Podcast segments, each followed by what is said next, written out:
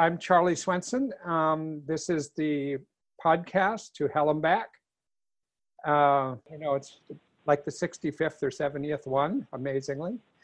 Uh, it's January 16th, 2020, and uh, it's six o'clock in Eastern, in the Eastern time zone.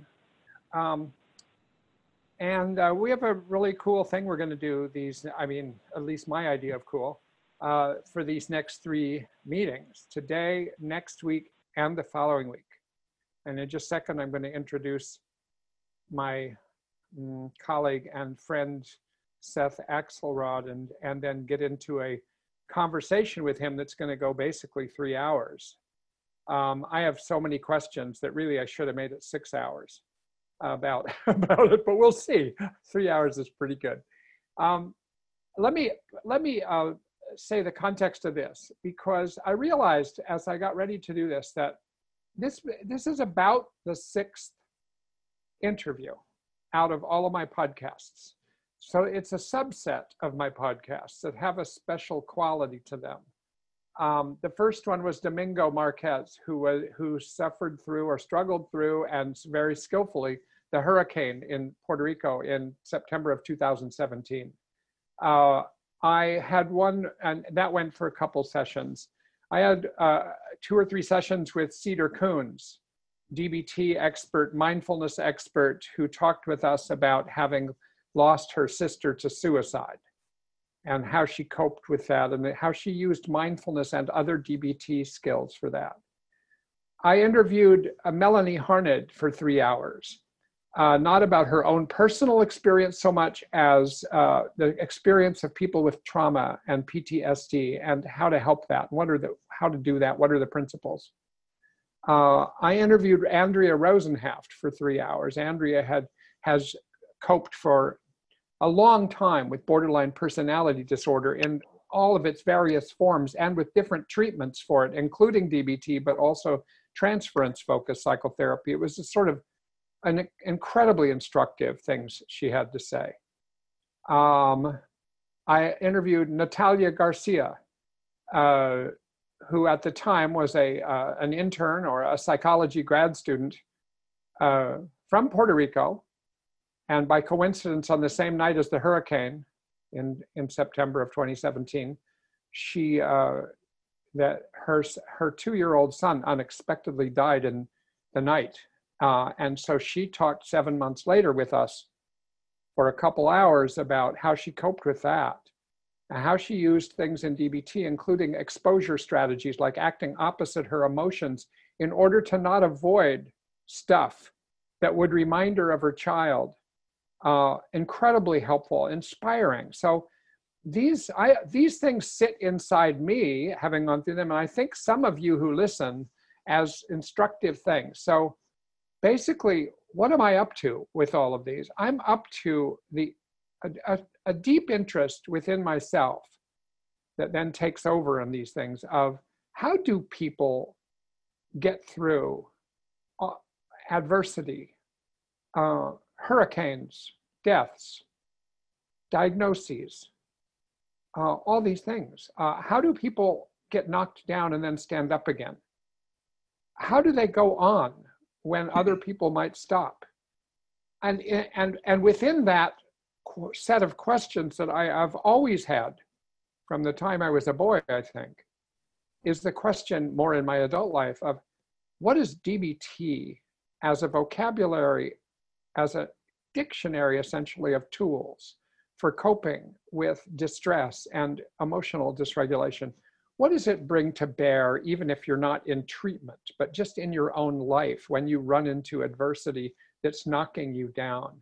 So that's really what these are about. And you know, that brings me around towards the one that we're going to do now because Seth Axelrod, first of all, is uh, an esteemed colleague and a kind of a new friend for me. I've known him for a long time from a distance but this has created an opportunity for me to begin to talk with Seth and just feel like there's a lot of things in common, a lot of sense of immediate connection.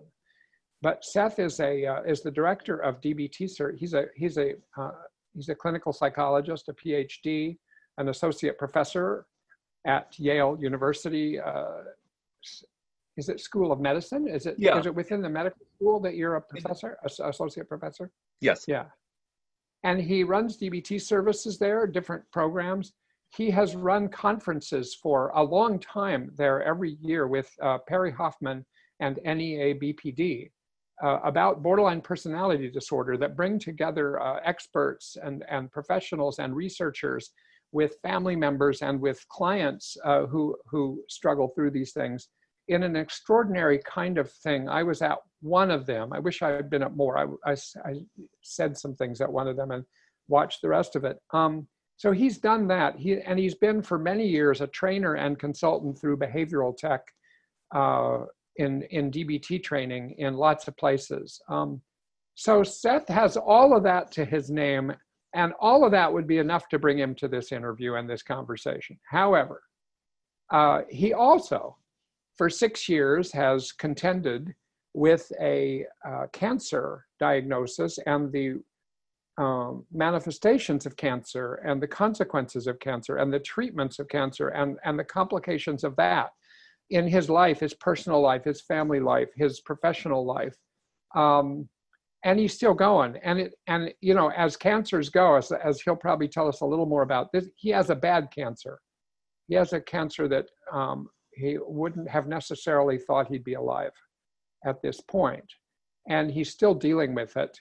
Uh, I'll let him decide within his own personal limits how much he wants to say about that. But but it's still going on. He's still right up to this week. He's still dealing with it. He's still making decisions about it.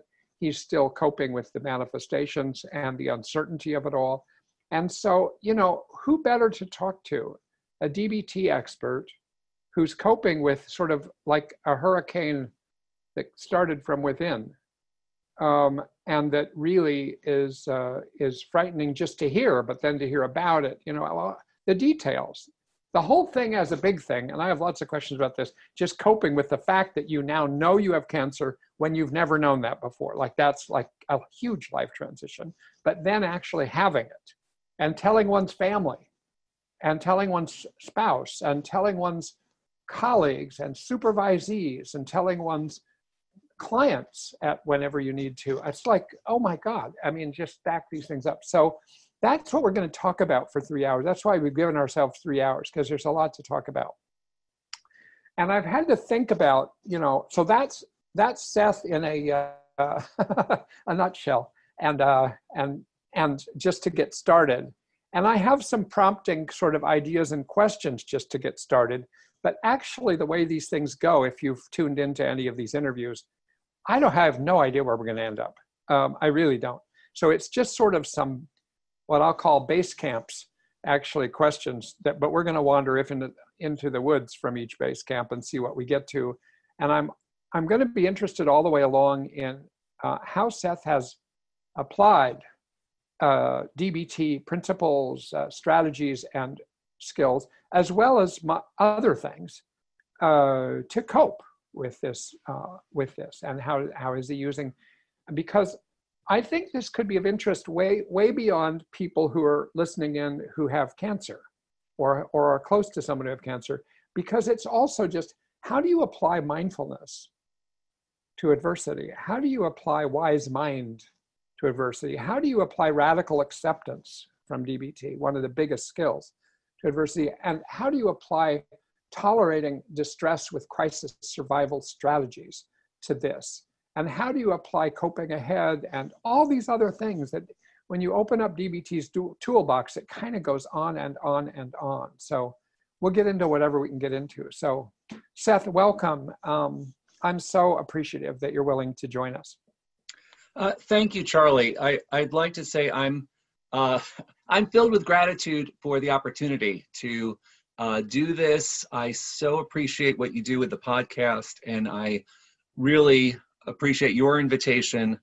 And um, uh, my I've thought for a long time. I, I often think about how much to share and when to share, and in some ways I've been extremely open. In other ways, a lot of most often people don't know what's happening with me and um, i'm really uh, i'm really looking forward to this challenge of of sorting through this in this kind of personal way with you, and I'm really looking forward to seeing how this unfolds.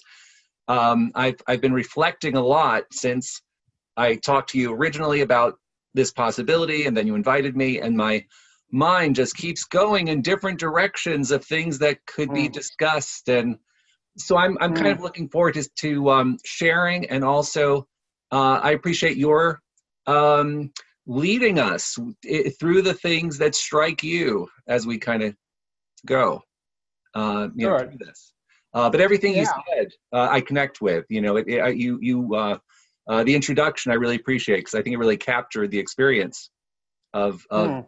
of that of um, using these principles, using other things, trying to draw from them, and um, and my hope that this does uh, offer something to people, not only what you said, not only for cancer, but in general. Um, uh, one thing I shared with you uh, that for years before I had this diagnosis, uh, and I was uh, practicing DBT and teaching these skills.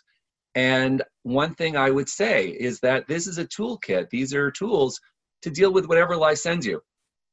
And and now here I am. And and when the diagnosis came, that was my that was what occurred to me al- almost immediately was okay, now I can put my money where my mouth is. What am I going to do? Mm. And I Mm. went to my skills. Was a, You know, starting point. You're al- already, the first thing I was going to ask is what prompted you to actually be willing to come on. It's different to talk to so- somebody you know about what's going on with you than to get on a podcast. As I've learned, I'm talking and I have no idea who's listening now, who's going to listen next week, who's going to listen next year. It's a weird, multi tiered audience that you can't see. Yeah. So it's, a challenge to then say say personal things. So actually, there's many ways to do it, but the fact that you and I can talk to each other is one of the answers to that. Yeah, yeah. Um, It's it's a it's a little terrifying, you know, this idea of kind of sharing in this way. And um, on the other hand, when you have something like cancer, it, it's kind of this bombshell that people get hit with. You know, when you meet someone, someone doesn't know, and it's like, oh, you have cancer. It's kind of this huge wall that suddenly breaks down, and people are shocked by. So, in some sense, one thing that occurs to me is that I will run into people. People are going to meet me already knowing. And in a sense, that's really helpful because then I don't have to worry about that shock factor. Um, because it Right. is something, I, and I know we'll talk about this, uh, that I have brought up with my with my clients or patients. Um, I'm in a hospital setting, so patients generally. Um, that I don't always raise it, but sometimes I will. And uh, how in, in a way how nice that it's already out there you Mm, know Mm. and um, i'm also aware something i mentioned is i i do a lot of training in my setting and i'm aware that some of those individuals i i expect will hear of this Mhm. and again um how how helpful for them to know for them to hear about it because how else do you kind of say oh come, come you know um uh hi hi good to meet you i have cancer you know it's kind of a good. it's, It's, it's good to meet you. I have cancer, and then have the other person say, "Could you spend three hours telling me about all the details?" I mean, no. you- People, people are curious, and people are avoidant.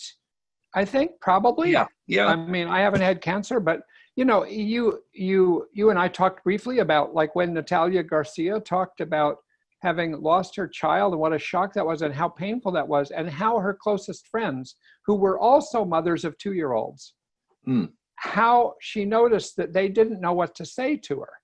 And so she felt like she needed to break the ice sometimes and she ended up as you know because we read it on the podcast uh, an amazing, inspiring letter to her mommy friends, as she called it, uh, to tell them how to behave, you know, how to approach her, and said, "Please approach me, please." Yeah. When I come to your house, don't hide the photographs of your children that are on your refrigerator. I mean, don't do that. I mean, I've got to cope with things as they are. So I'm sure we'll get into that kind of stuff too. But I want to ask you one other thing just while we're on this. Like I said, I had no idea where this would go, but now we're already somewhere. I thought it was really interesting that in the same conversation I had with you last weekend about just the whole thing, is that in the same conversation, at one point you were saying, I have a really bad diagnosis. And you also said, I have a sympathetic diagnosis mm. compared to what some other people have. And I wonder if you could say that, because I think that was pretty interesting, especially when you consider that I've also interviewed Andrea Rosenhaft with the diagnosis of borderline personality disorder. Yeah, yeah. And, um, uh, you know, cancer is one of those things that um, when people find out, you know in the, in the work setting it gets complicated it's a more complicated thing in a more social setting in a more typical setting um, people hear of this diagnosis and you get showered with um, people wanting to rush in wanting to help in different ways mm. um, wanting to uh, you know um, uh, whether it's offering rides or you know when the original surgeries were happening bringing meals and those kinds of things mm. uh, there's there's all kinds of groups around the country. Uh, family members will, uh, a uh, family will lose someone to cancer and they'll start a foundation and then they'll create a weekend retreat and they'll, or they'll create um, uh, an organization for uh, yacht captains to take uh, people who are cancer survivors and families out on on mm. yachts to have a, a wonderful day Right. And no one's doing this for borderline personality disorder. That's a really good point. Or, like or any mental illness. Make a will, make a wish foundation. Make a know? wish foundation. Relay no for life. You know, it, yeah, all it, of these things are incredibly sympathetic responses to uh, a life-threatening illness. Exactly, exactly. So, so in that sense, um, you know, there, there's. I mean, it's in my family we have we have various kind of running jokes you know and and one is the playing the cancer card. You know i have a son who's uh, applying for college and and there's the question you know does he play it? Does he not play it? Um, and he had one interview and he did tip the card in a in a context that where he thought it seemed to fit but it's you know but playing it is something that brings stuff you know right. and Right, right. I mean, it right. bring, but it, you, I mean, you don't know what it's going to bring. I mean, right. When you consider that it took from the time she started thinking about it, took Marsha Linehan 25 or 30 years to decide to share her diagnosis and her story. Um, if she had cancer that had done her in when she was 18 years old, she would not have needed to wait for any reason, really, and except just sort of avoidance of the pain of talking about it with people or having people go through that. But but it's very different isn't it? I mean you it's, could yeah. it's completely different. And the the place where um, i brought it up when we were speaking was uh, this experience that i've had in different points particularly earlier on in the diagnosis. I don't it still comes up now but not quite as strongly or as frequently of feeling invisible. You know when i had the diagnosis I could be out in public or I was still or I was working or I could go somewhere and nobody knows. You know, and even now, um, even though I've I've been through a lot of surgery, I've I'm reconstructed, uh, dressed and walking around, no one can tell there's anything going on. And in that sense, it's this invisible thing. I'm carrying this thing and yeah. nobody knows, and it can feel very isolating. And I've had the experience at different points where being mm. able to put it out there has mm. been this um, uh, th- this tremendous relief that oh now people know now people can see me because this is something that I'm going through, and thinking again about mental illness, and mm. thinking again about borderline personality disorder, and that these individuals are so often completely invisible that if they can kind of pass as not having a problem in the community or or they do you know we don't know who's dealing with what but if they feel invisible, oh, no one knows I'm being tormented. And then what? If they, if people find out, then people are going to run away. You know, hmm. the, because of stigma, because of fear, because of all these things. Right. And so right. they don't have the option of typically now now our conferences which you mentioned you know those are like one one of the few examples where oh look here we're deliberately um, making this an okay thing to talk about and to and to come in with and mm. be together. But that's uh, but that's uh, such an exceptional fraction of the world, you know. Yeah, yeah, I know. So so me being me part of me doing this podcast, I'm not at this point in my life or for, or at this moment motivated by this need to be seen. And yet I see that as a as a benefit of doing this podcast is I there's I can't imagine how I could be more exposed, you know, unless I go on from here and I continue to do other talking things, which perhaps I'll do. I don't know. Yeah, yeah. Yeah. Well, Um, or or if you went on to a real interviewer like Rachel Maddow or or Anderson Cooper, and Well, well, when they call, I'll I'll I'll, uh, I'll think about it. yes, right, or Oprah when she calls you after Yes. doing the Lady Gaga interview. Yes, right, yes. that she just did. Yeah, let me ask you something else. In a way, this is like winding back chronologically, just because you know I'm getting to know you, and some people listening to this might actually know you better than me, but I would guess in the long run, most people won't. Could you say a little about where you came from? You know, like what you like, like Yes. if you were at college, like your son, and somebody comes up to you and says, "Hey, where'd you come from? What do you What do you do? What's what has your life been made up of, up to, and continuing from, but especially before the cancer diagnosis came into your life?" Sure, sure. So so going all the way back, I'm from New York. I was Mhm. born in New York. I hear it Uh, in you your it? voice. Yes, okay. I hear it in your voice. My wife's from New York. It Um, not It isn't radical, but it's there. You know. It used to be stronger when I was younger, really? Okay. but yeah, definitely. Uh, but I I'm the younger of uh, two boys. Hmm Um, I was uh, in a um, middle class, lower middle class uh, family um, in New York. Uh, we moved around some. We actually made a major move. We lived in uh, Israel for a few years. Hmm. Um, I'm from a family that divorced uh, and Mhm. went in different directions. Ultimately, after quite a business, uh, my mother and I came back to the United States. So I was a younger child, and then for quite a while, I was I was sort of an only child uh, with not much contact. Because your brother didn't come back. Your brother, brother stayed. stayed. Yeah, my brother stayed uh, where he is now, uh, with his Mhm. family. Mhm. Um, and uh, my uh, parents both remarried. My father had two more sons, so I have younger brothers. Uh, Hmm. They eventually came to the United States. So, Hmm. so in this country, I've become an older brother, um, and have and have positive relationships with my three brothers. We're not terribly close, but positive relationships.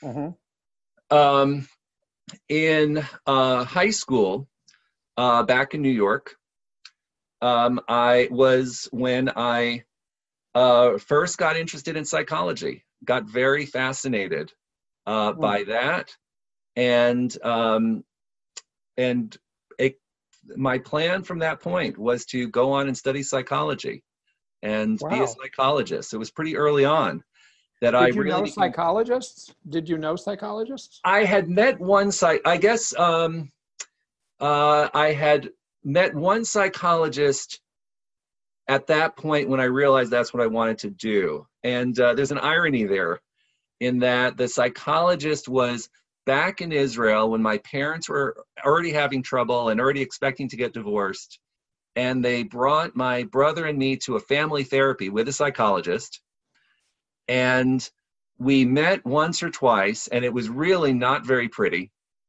Um, I still have memories of of my my parents not being able to quite get along at that time, hmm and um, and then when uh, they were going through their divorce, my parents and custody issues, and we're still in Israel, and um, and that was upsetting. Uh, my mother once brought me back to that same psychologist. I met with him once, and it was to talk about the fact that I was unhappy about my circumstance. And in that one meeting, his his conclusions were, well, that kind of matches the circumstance, which I appreciated. hmm Uh, but it wasn't really therapy, but that was kind of the experience. Um, so somewhere I must have tucked that away. I don't think I thought much about that directly, but somewhere I must have tucked that away. Uh, I had a, I have a aunt who um, is now retired in Florida, uh, who I loved, who was a clinical social worker. Mhm. Um, so maybe that was also there somewhere, although I didn't think social work. I knew it was psychology. yeah. somehow. And did you major in psychology in college? Um, yes, sort of. I um, I started. I went to one year in um, Binghamton University, Okay. uh, where I was a psychology major, but I had already had an offer to go to Cornell, yeah. and my major uh, was going to be human development and family studies, which is what I did. Which Hmm. had a deal for New York residents. You could take go to that school and get that major, but I was basically a psychology major there. Hmm, I spent a lot of time in psychology mhm. and went straight to graduate school in psychology. oh, you went straight to grad school. Great. right. So I was pretty young. Uh, went to uh, University of Kentucky. Uh, that's where I met my wife. Um, Mm-hmm.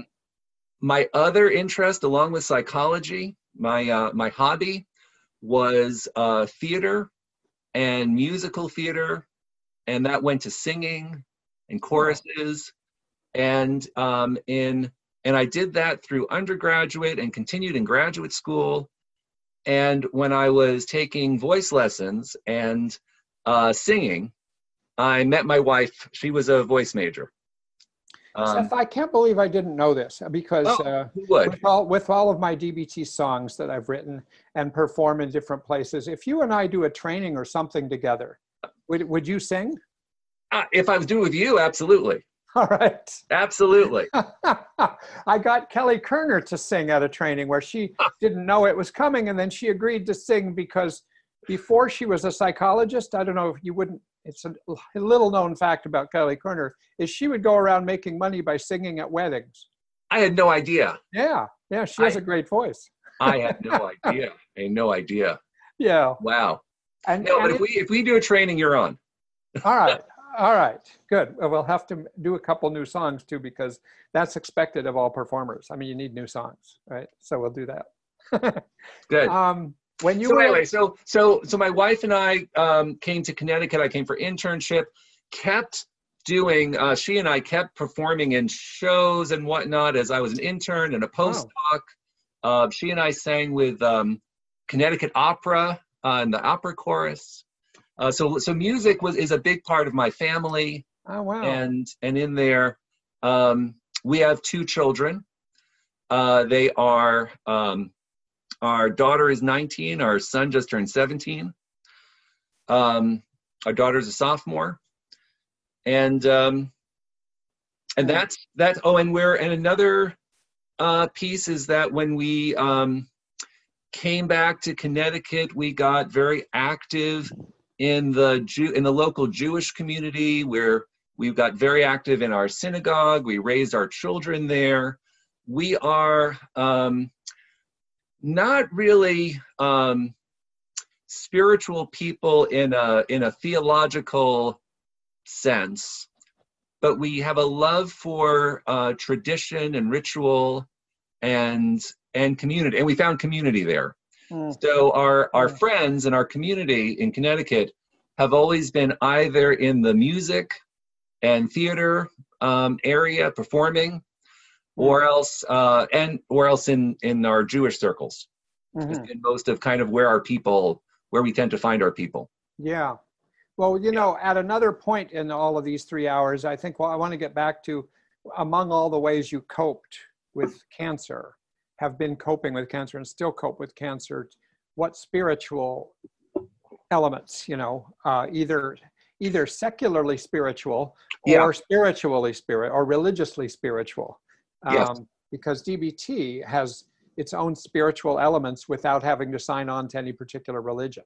Yeah, I would say that I would say that uh, if we go there, you know, ninety nine point nine, you know, of it a percent would be the the more that secular DBT mindfulness. There is a spiritual piece certainly, Yeah. um, but um, uh, but the, the the exception piece, I think, on that more formal religious part, you know, one thing again, this kind of sympathetic disease um, is um, I have had so many different people or groups pass on to me oh we we pray for you in this church and oh you're on this um you know there's there's um uh in jewish certain jewish services there's acknowledging the the sick and praying for wellness for the sick and and and my name you know people have shared that they personally have prayed or this group have Yeah. prayed Yeah, yeah. and it's it's beautiful and it and um and i feel the the uh an appreciation for this communal community aspect Mhm. i don't really attach that to a to a god per se or a or a divine power Mhm. but I do feel a spirituality around this notion of people, um, kind kind of um, like uh, a uh, what's I'm blocking on it. I'm a little bit tired, which I get in the evenings. By the way, by the way, uh, um, incidentally, when we spoke, it was in the morning. By evening, I'm a little more. I I, I do Really? wear down. Yeah, but although which is okay. Yeah. Um, but um, I'm I'm blocking on on the kind of prayer, uh, the um, the may you be happy, may you be healthy. Uh, what am I looking for? What's the words I'm looking for? The what? Or the uh, the you're looking for the wrong prayer is the coming to mind. Uh, It's on the tip of my tongue. Um, this is this is a this is like embarrassing to the extreme. I it? It's terrible. Both of us now. I do we- this. I do this better. with a sangha, like every other week. I mean, Yeah. yeah. Yeah. I'm. I'm not. I'm Um, not gonna. I'm not Everyone gonna. listening to this is gonna. It's screaming Everyone else right now. knows. I know. I know. you know. And here's what's even worse. I just thought of the word Trump. I, I'm. I'm not going to trump you uh, by remembering right now, but I. I know exactly. It's going to pop up. One of us is going to call it out in about two minutes. That's right. Five minutes. That's right. Hey, Um, a question. You you were at University of Kentucky. Remind me because you told me at one point in time, and I forget exactly the nature. You encountered Cindy Sanderson I did. at that point or after Well, that?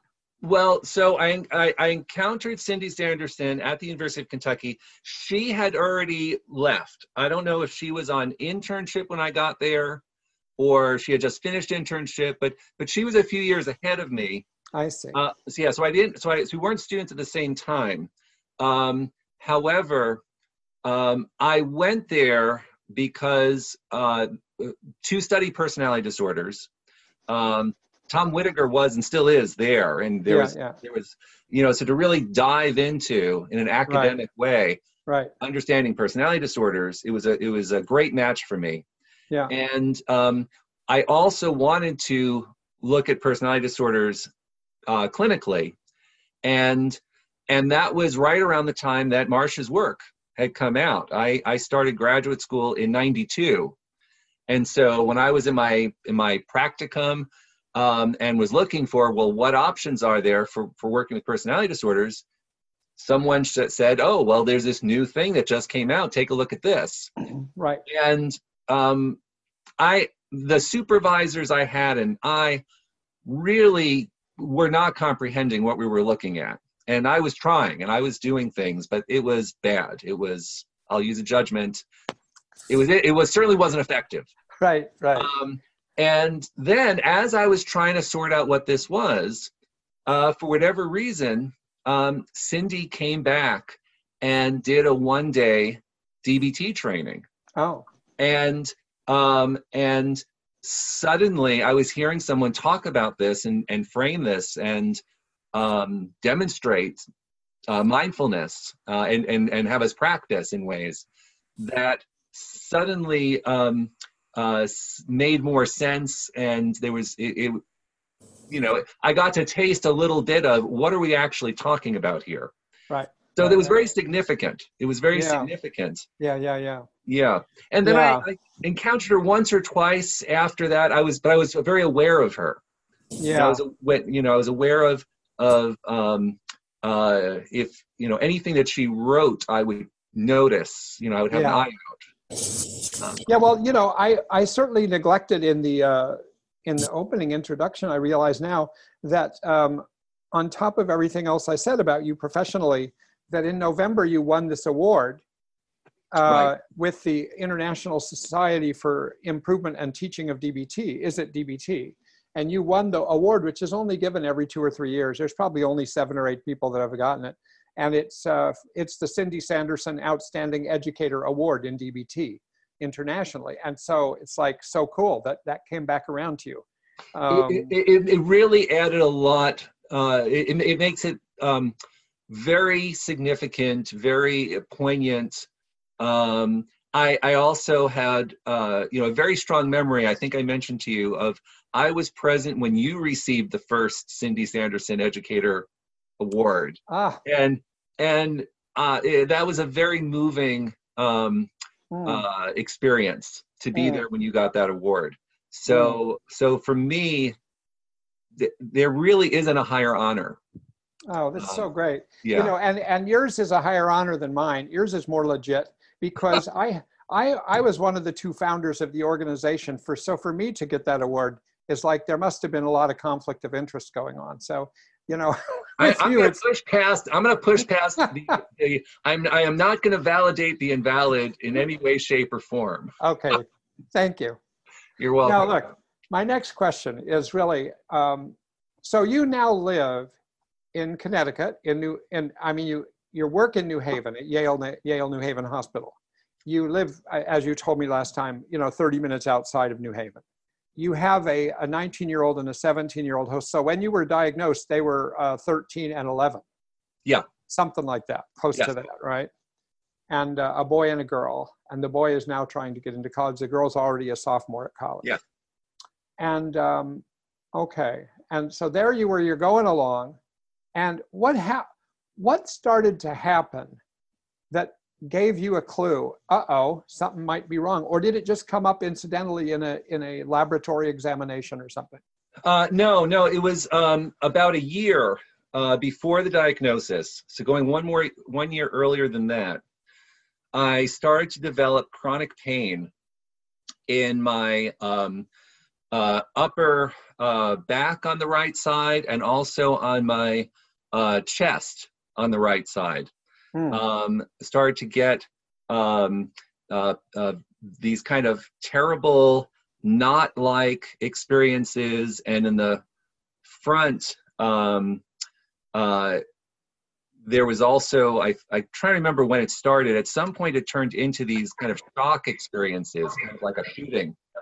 Uh, pain would occur, and that that was kind of mysterious. It came on. I couldn't figure out. Something's happening with the sound. Are you are you hearing me okay? No, okay. yeah, there is okay. something happening. So okay. somebody is not I, muted. Okay, I think they muted. I think okay. They, okay. okay. So I I started to have this this chronic uh, pain, this daily, uh, almost continuous pain, and then sometimes it would get worse. And um, uh, for a while, I didn't know if if I I didn't know what was going on. Um, around the same time, my uh, wife unfortunately had um, uh, shingles. Uh, she had a pain thing going on. Oh, that can be so. Yeah. So yeah, she really. I mean, she got through it, but but but um, uh, she was less able to take care of the the the kid the cooking and or or part things that she would do more normally mm-hmm. she was kind of laid out so i was having this pain i'm kind of ignoring it it's getting worse she starts getting better she starts recovering i start seeing doctors i start making appointments after probably about three months of kind mm-hmm. of going through this and um, uh, it was very mysterious, but they um, they noticed that one of my ribs was a little bit dislocated, it was kind of not quite in place. Were you thinking cancer at that point? No, no, not at all. Not at all. Uh, no, they noticed this rib was dislocated. Um, uh, they say it's unusual, but it can happen. They put me in physical therapy. Saw a physical therapist for quite a while, um, who would who would try different things, and it would seem like, well, maybe that's a little better, but then it wasn't. Um, I started seeing different doctors, trying. Um, uh, saw um, uh, chiropractor at one point, um, you know, trying different things. And um, uh, oh, and then I saw a physiatrist, like a sports medicine kind of doctor. Uh, yeah. Uh, different people kind of trying this. meanwhile, uh, the pain did start turning into this shooting pain that would sometimes occur Oh, that really became debilitating in that um, uh, if I was driving, it seemed that the way I was sitting would push on something in some way. And I could get these like shocks that got severe to the point that I would have to pull over if it started, ha- if it was like really shooting. It wasn't, it was intermittent. But I got to points where I didn't, I couldn't focus on the road because of what was, what I was being hit with wow. and and then there was a point where um coming home from work i ended up pulling over and i wasn't sure if i could get home wow. um the the um uh, i had started uh, consulting and or training with behavioral tech i actually uh, did my first um intensive uh, it wasn't an issue. I was having the pain, but it wasn't a really big issue during the part one. Mm. But the part two was when things were really getting out of control. Mm. And um, Hmm. and I did that with uh, Tony um, uh, DeBose. DuBose, yeah. And so so you know I was I did I, I we went back and forth, but I wasn't sleeping really at that point. Uh, and then uh, the uh, physiatrist um, uh, finally said, "Okay, let's let's uh, let's get an MRI. Let's see what's happening. You know, let's see if there's something going on here." So from the beginning of symptoms until you got an MRI, how long was that? uh, that was almost a year. Wow. That, that was about a year. Yeah. So you still um, didn't have a diagnosis. No, well, it was, it was a, a dislocated rib. Okay. Right. Yeah. Right. Yeah. Um, Wow. And it was really, really unclear. And then when they uh, when we got it imaged, uh, then it was suddenly obvious that there was something else going on. That underneath the rib was a tumor, and the tumor was um, in the on the spine, kind of toward the inside in the upper and the thoracic spine, and and it was right kind of behind that rib, so the rib sticking out a little bit in the back. You can't see anything of the tumor because it's on the underside. Right. Right. Right. Um, so the tumor was, um, it it was it was kind of an odd shape, but it was kind of three centimeters by at the longest, I think about six or seven centimeters, kind of going along the rib, but mostly on on the uh, vertebra. Um, and at that point, um, my wife and I were kind of terrified. Kind Um, of terrified. Yeah. you know, Yeah. I was and just what- about to comment that you you've been you've been living with this story for so long, but then you when you tell it, I think, holy shit.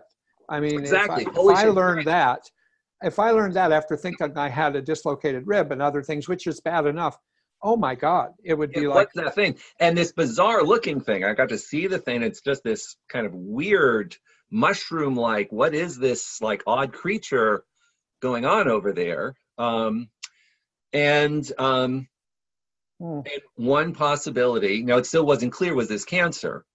It was, this could be a cancerous thing. This could be a benign tumor, but there was some kind of tumor there. Um, and that led me to uh, start to see a um, to see an orthopedic surgeon um, and uh, the orthopedic surgeon was not sure you know is this cancer or not but we'll get a biopsy either way he was already talking surgery you Hmm. know that's something we're gonna have to get out of there one way or another Hmm. um, but that was uh, uh, it was it was uh, one MRI, another MRI. I think about two days later, because they do it without contrast, but then they do it with contrast to see it better somehow. Um, and then it was about a week later, uh, or I think a few days later, of doing a biopsy, and then almost a week later, uh, getting the here's the diagnosis. In the meanwhile, um, I work in a I work at a university. I've got access to medical journals. I'm searching. I'm looking. I'm looking at different kinds of, you know, orthopedic, spine, you know, diagnostic articles and chapters, and I have no idea what I'm looking at. I'm I'm a psychologist, so I'm looking at pictures that superficially look like what I've got, trying to figure is this that or, you know, the other. Not you know. So I probably saw about um, 10 different or 12 different diagnoses floating around, some cancerous, some not. Um, one thing that happened around this time, um, I, I, was, by the way, very open. One thing I, I did, even at that time, is uh, I was on Facebook. I have, you know, some security settings on my Facebook, so it's not a public Facebook. Um, but we were kind of freaking out, and I just went ahead and put this on the Facebook. Hey, mm. here's the, you know, I called my my parents, you know, hey, this thing's going on. But for most of kind of putting the word out, you know, kind of letting anyone know, I put it there. Somehow it seemed very clear to me that letting our kind of community, letting friends know we're going through something was a good idea.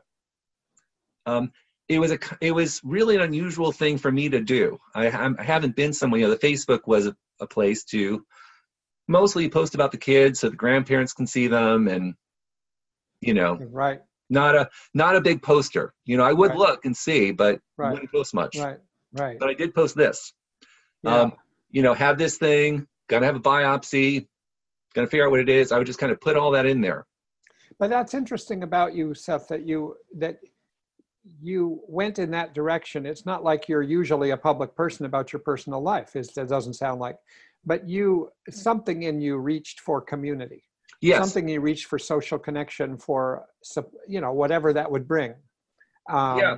i think you know and when i've done these other interviews with people facing uh, really catastrophic events or things in their lives. Um, this is always where in dbt people focus so much on behavior and, and actions and what you can do about your emotions all of which is incredibly helpful.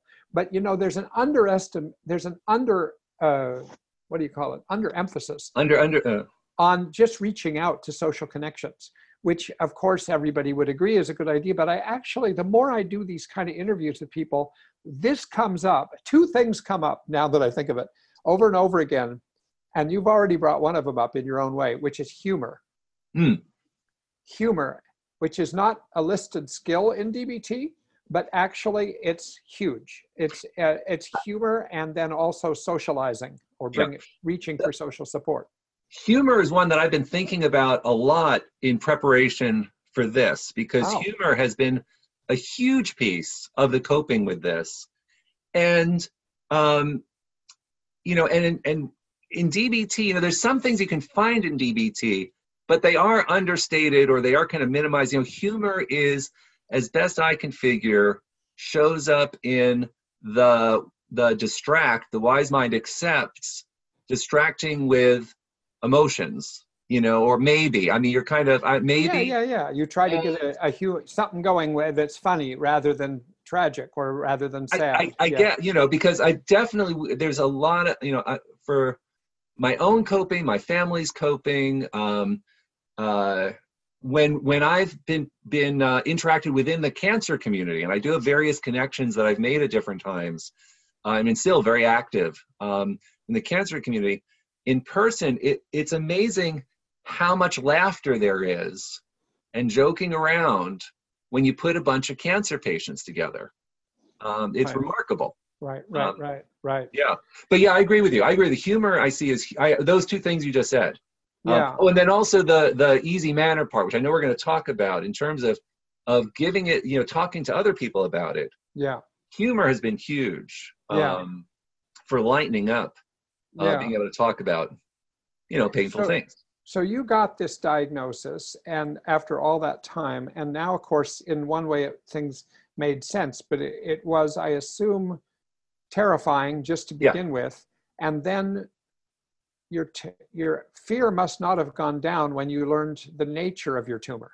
Yeah. Now, now there was one really interesting kind of twist. There's so many twists and turns, but there was one that was really kind of fascinating from kind of coping a coping perspective. Yeah. When when I had the tumor and I had the kind of the scare, I also uh, shared it with work. I also told my supervisors, you know, hey, this thing's going on. I'm getting, you know, because also I, you know, had to get MRIs and be out for this and whatever. Um, and I had um, one uh, supervisor, uh, an esteemed psychiatrist, he's retired now, uh, William Sledge. Oh, I uh, knew was, him well. I knew him well when I was at Yale. Yeah. Okay. Okay. Well, he was he was the um, uh, chief of psychiatry at the hospital, and um, and I happened to have a meeting with him, and uh, shared about you know we shared about what was going on, and um, he gave me this theory about um, that you know the way the you know mechanically if we think about the way the rib is kind of rubbing against the vertebra that that could create something and that would almost be like a callus and he really looks at this and he he you know he's not a you know a specialist in this area but what Right. he sees is a benign kind of thing that occurred through this frictional process and da da da Yeah, yeah, yeah. and I had this uh, wonderful sense of relief. And I shared it with my wife, and the two of us got to have this like relaxed weekend, you know, because I think it was on a Oh. Friday. And we both knew, you know, like this, we don't, you know, he doesn't necessarily know what he's talking about.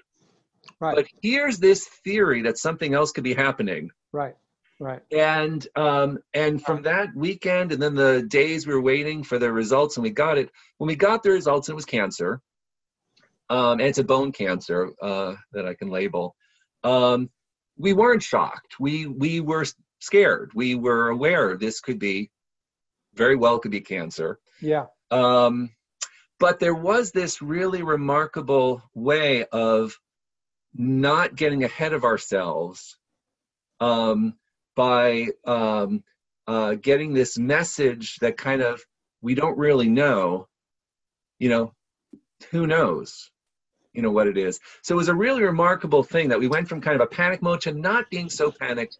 And then when we did get hit with it, that was a huge blow but we kind of already had the shock from the first place of seeing the tumor and and struggling with all the you know is that cancer is that cancer you yeah, know yeah, yeah, Well, yeah. okay it is you know so it was a you know it was a, a painful um there was a shock and you know kind of a, a, a numbed but in some ways less so than the first hearing about it and jumping to Yeah, what is that yeah. that makes sense Yeah, absolutely makes sense. It's, you know, I think when you start to, when you, this is one stage of everything you've been through was first learning your diagnosis or first learning or first thinking maybe I have something. Somebody says you have a tumor. That's already step one now. Oh, a tumor.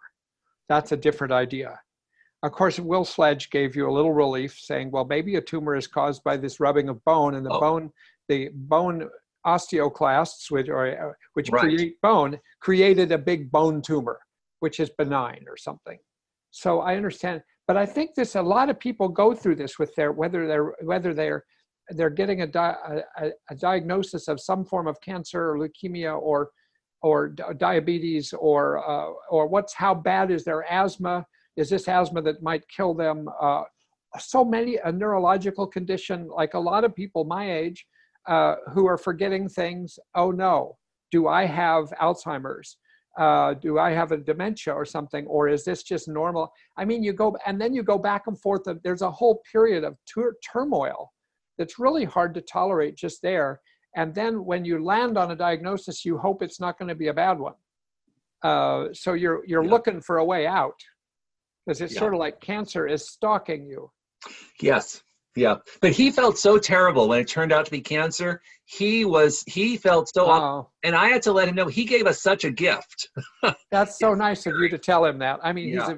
a, as I remember, Will, it's a long time ago, but he was not chairman there, but he was the head of education, and he was uh, a very decent person too. Mm. I'm sure that he had, was totally well intended, but you know, people say things when they're totally well intended. When you're in potentially on the edge of a cliff in your life, and people say, "Oh, you're not really that close to the edge of the cliff," and you're thinking, "Oh, that's nice of you to say," but it's Yeah. actually bullshit. I mean, Yeah. not that yeah. there's it but it, it is kind of like false hope you're looking for It anything at that point it works for a it, moment it, it, it was. And we were in you know in in in dbt you know thinking about crisis survival versus reality acceptance.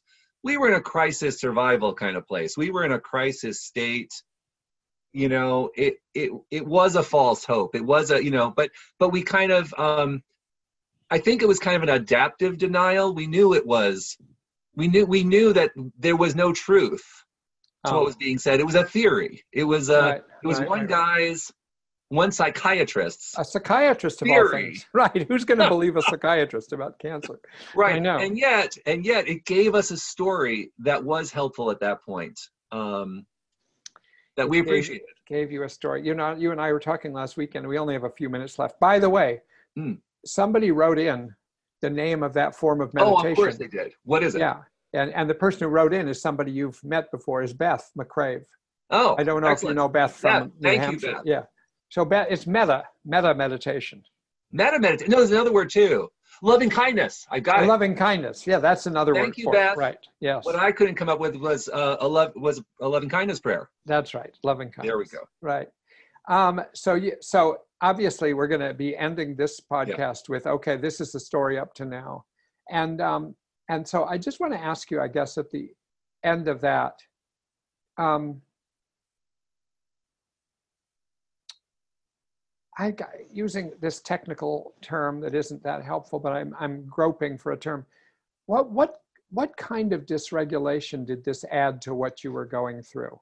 I mean, did it add hope because oh maybe this is a cancer somebody can now do something they're going to do, or did or did was it just purely like oh my god it it was there was a there was a dropping experience there was like the floor dropped of you know it, it was it was um it was really kind of a the nightmare has happened you know because it was a it was this stretch. You know we went from this mystery problem it's been going on for a year to oh who cares about pain? This might be cancer. And by the way that's been a back and forth over the years between I, i'm in chronic pain but is pain important?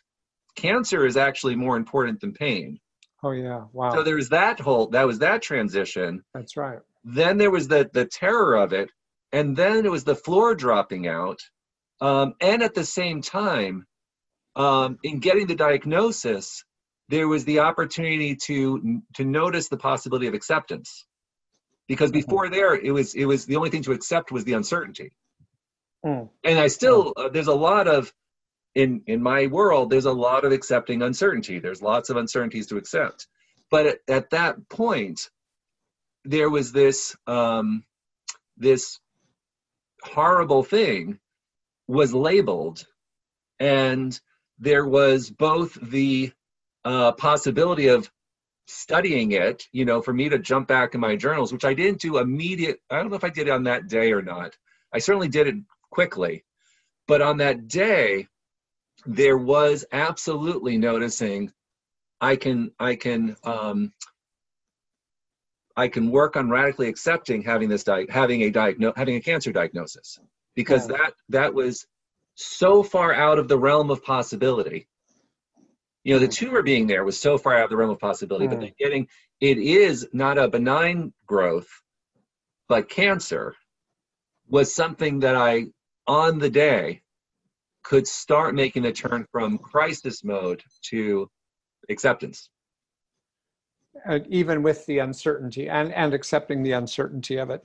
And one of the things I'm going to ask you about in more detail next time, which I think is going to be helpful to everybody I know because I still run skills groups and my skills groups, it's every time you teach radical acceptance. What exactly does that mean? And how exactly do you do that? And of course, in the manual, there's a series of steps now in the second edition of the manual. But even after that, people are stuck with everyone gets the idea of radical acceptance but oh my god to really get at what it meant to you and how much of that you've had to practice i think i'll ask you next time to you know go over us go over with us in some detail um, that so um, much as i hate to defer this another 167 hours we now have to stop for that many hours uh, before we resume this conversation. And and i want to encourage people who listen or watch to write in any emails you want to give feedback and to and to throw in questions if you do this within the next week or so or two. Uh, throw in questions that you wish i would bring up. Um, and and also you can certainly email me at my website where where you get this some of this or at c.robert.swenson at gmail.com seth are you open to anybody directly emailing you about any questions? Uh, sure. My email's easy uh, seth period Axelrod at Yale period edu. Okay, thanks for being willing to do that. Yeah, so feel free to write anything. Uh, and, and even if this is after all of these podcasts are done, getting the feedback uh, is really helpful. So we've sort of laid the framework by getting to the point where you are, are, you know, have been diagnosed and now you're beginning to cope with that. And we'll come back and pick up somewhere there along with anything else that comes up in either of our minds in the next week. Okay. And thanks, Seth. Bye.